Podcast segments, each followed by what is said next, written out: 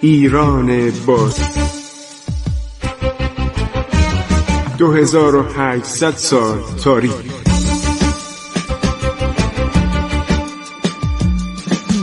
عبور از تاریخ.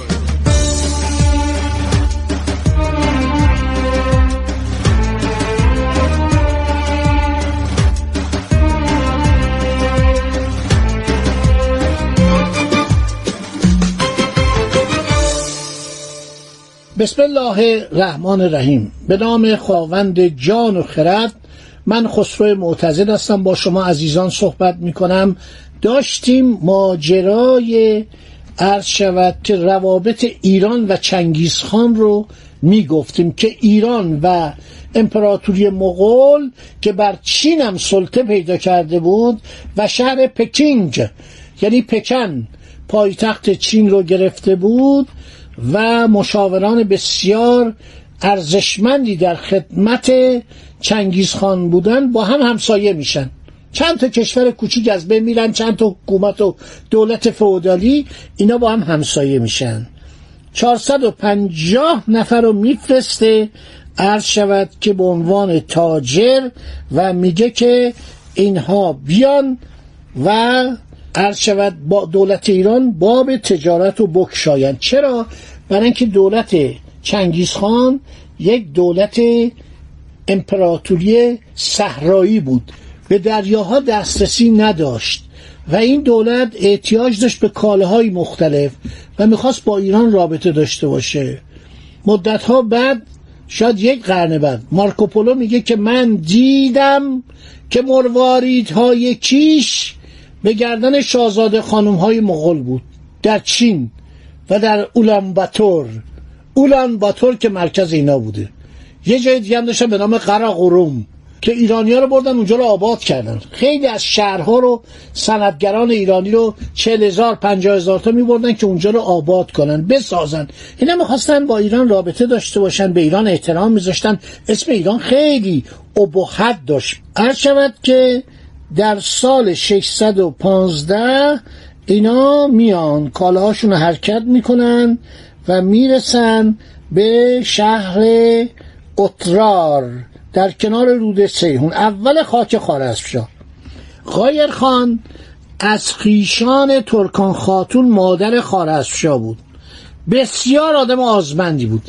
یعنی اون موقع حتی تا همین دوره قاجار یک حاکم که می‌رفت به ولایت فکر داره همه اینا نوکر و گماشتشن. یعنی رعیت داخل آدم نبود.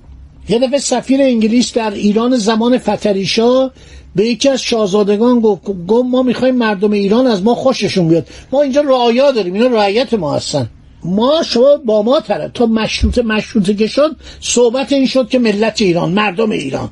همینطوری شاهزاده پسر فتریشا میگه صحبت ها چه شام می‌کنید؟ ما برای مردم ایران. گفتم براتون که سیب زمینی رو آوردن اونم به خاطر خودشون. برای اینکه خب اینجا خیلی داشتن. اتباع هندی بودن کسان دیگه بودن. سر جان مالکوم و سر گور ازلی اینا از سفرهای هند بودن. یکی گوجه فرنگی آورد که از آمریکا آمد بود یکی سیب زمینی آورد. به فتلیشا دادن گفت آقا اینا چیه؟ گفت آقا اینا رو بکارید مردم قطعی از بین میره. گفت به من چی میدین؟ خب من بکارم. به من چه؟ مردم از گشتگی بمیرن. به من چی می‌دید؟ بابت این کار به من هدیه بدید. یه بخشش کنید. تقدیمی پیشکش بکنید. خدمتانه 90 جور اینا از مردم پول می‌گرفتن. خب قایر خان یک نامه می نویسه به ملکه ترکان خاتون که اولی حضرت چی میفرمایید؟ من به اینا مشکوکم. اینا جاسوسن.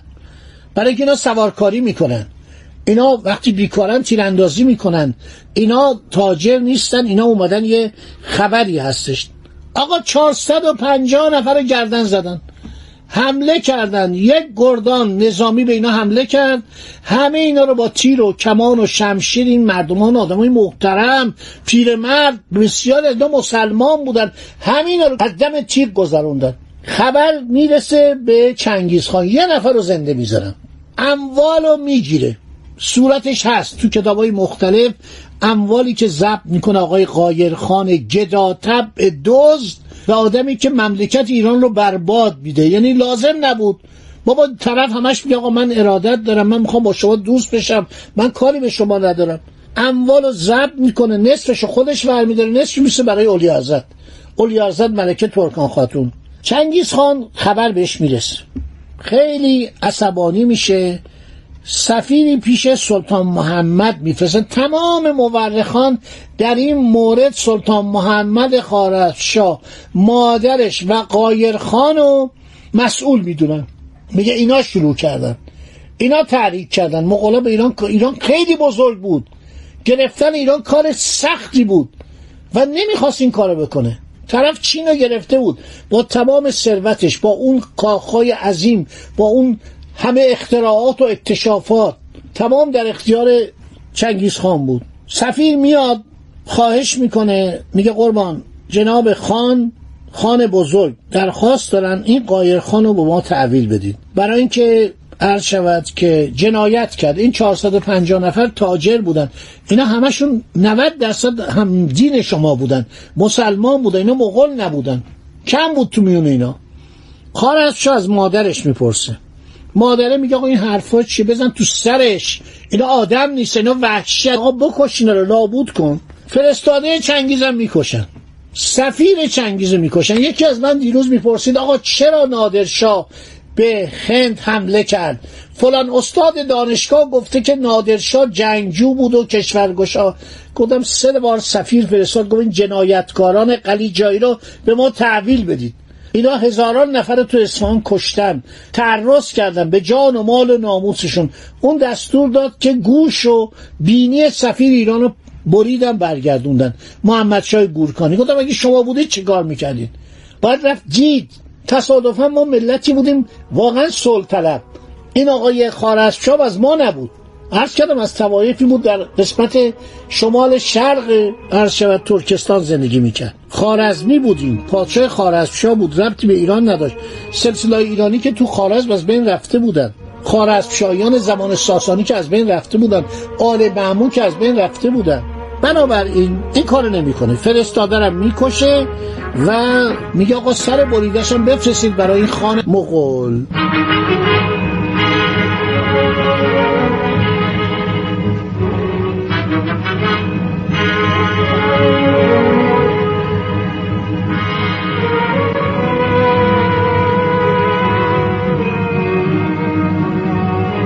چنگیز خان ابتدا خانه که در بلاد کاشغر و ختن مردم رو اذیت می‌کرد می‌خواد از بین ببره. جب نویان میفرسته و او کچلک خان رو شکست میده و در حدود بدخشان به غرب می‌رسه دولت نایمان در سال 615 هجری منقرض میشه. تمام ترکستان شرقی اطاعت چنگیزخان رو قبول می‌کنن. بعد این تازه فهمید که بابا این چنگیزخان آدم کمی نیست. کچلک خان رو از بین برده و بعدم مردم طرفدارشن.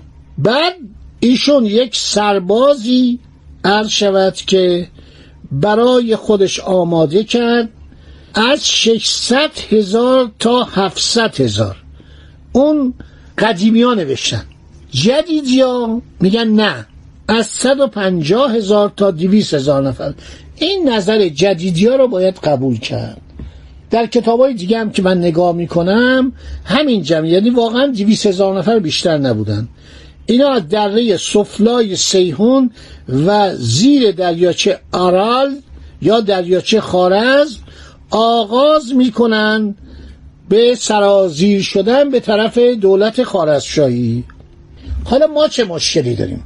مشکلی که ما داریم اینه که ما ارتش واحد نداریم. ما ارتش متمرکز نداریم. هر شهری برای خودش یک پادگانی داره. هر شهری هر شود یک فرمانده ای داره. ما دفاع پراکنده غیر متمرکز داریم. این نکته خیلی جالبه. یعنی این مسئله فودالیزم باعث میشه که ما در این مملکت عرض شود که یک دولت مرکزی که به همه بتونه عرض شود نظارت داشته باشه نداشتیم. ما عطا ملک جوینی رو داریم خاج رشید الدین فضل الله رو داریم چند صد کتاب و مقالات مورخان خارجی رو داریم. تمام این مسائل رو برای ما بررسی کردن. اینها مردمانی بودن سرانشین همشون شمشیرانداز و تیرانداز بودن. یکی کتاب عرض شود جهانگشای جوینی است یکی کتاب عرض شود که عباس اقبال آشتیانیه. از همه مهمتر کتاب خاج رشید الدین فضل الله همدانی که خودش در اون موقع زندگی می‌کرده. یک کتابی از رنه گروساس تاریخ مغول و چنگیزیان. اینو اخیرا در سال 89 ترجمه کرده. و این کتاب ها که آدم وقتی می‌خونه می‌تونه برسه به آنچه که اینها آمدن و این قوم جاهل و نادان و وحشی یک کشور به اون عظمت رو گرفتن و ویران کردن. واقعا این جمعیت ایران این نبود که ما در قرن نوزدهم آقای آمد ایمیلین جوبر فرانسوی میگه پنجانیم تا 6 میلیون. حد اکثر جمعیت ایران برای ناپل اون گزارش تهیه کرده. و جیمز موریه میگه پنجانیم شیش حد اکثر چهار تا میگه چهارونیم میلیون. وبا و تاون و کشتارها کار به جایی رسونده که برابر گزارش هایی که در سازمان جمعیت شناسی ایران مراکز جمعیت شناسی ایران ورداشتن جدول تهیه کردن زمان ناصر شاه جمعیت ایران رو چهار میلیون و چهارصد هزار نفر حساب کردن. در آغاز قرن بیستم جمعیت ایران نه میلیون و هشتصد هزار نفر بوده. در دوره رضاشاه جمعیت ایران در سالهای آخر سلطنت 16 میلیون. در سال 1335 جمعیت ایران 18 میلیون خورده ای بوده. اولین سرشماری کامل که در ایران شده. بنابراین مغول ها جمعیت ایران رو در این کشتارهایی که کردن خیلی پایین بردن. خیلی کاهش دادن و متاسفانه تمام این وزرایی که این کتاب رو می نوشتن اینا رو اعدام می کردن اینا وحشی بودن. همین عطا و ملک به وسیله ارقون خان عرض شود که هم کشته شد بعضی گفتن اونو مسموم کردن. بعد برادرش خاج شمس الدین رو کشتن بعد چهار پسرش هم گردن زدن. نواده او نیز در سال 688 به قتل رسید.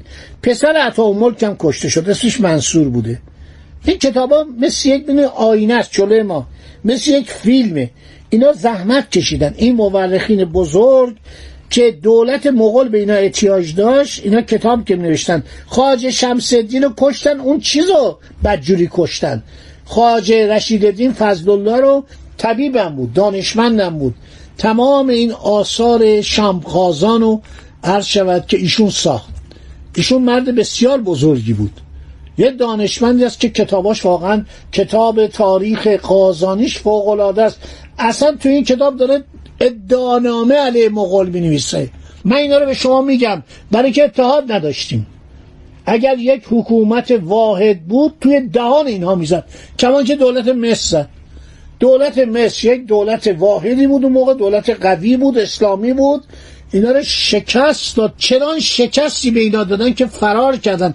یعنی تمام حیبت این مغول ها از بین رفت. در اون زمان. خب دوستان وقتی من تمام شد فقط اسامی رو که براتون بخونم وحشت می‌کنید. ببینید چقدر شهرها رو اینا رو نابود کردن. انشالله در برنامه بعد براتون خواهم گفت. خدا نگهدار. عبور از تاریخ.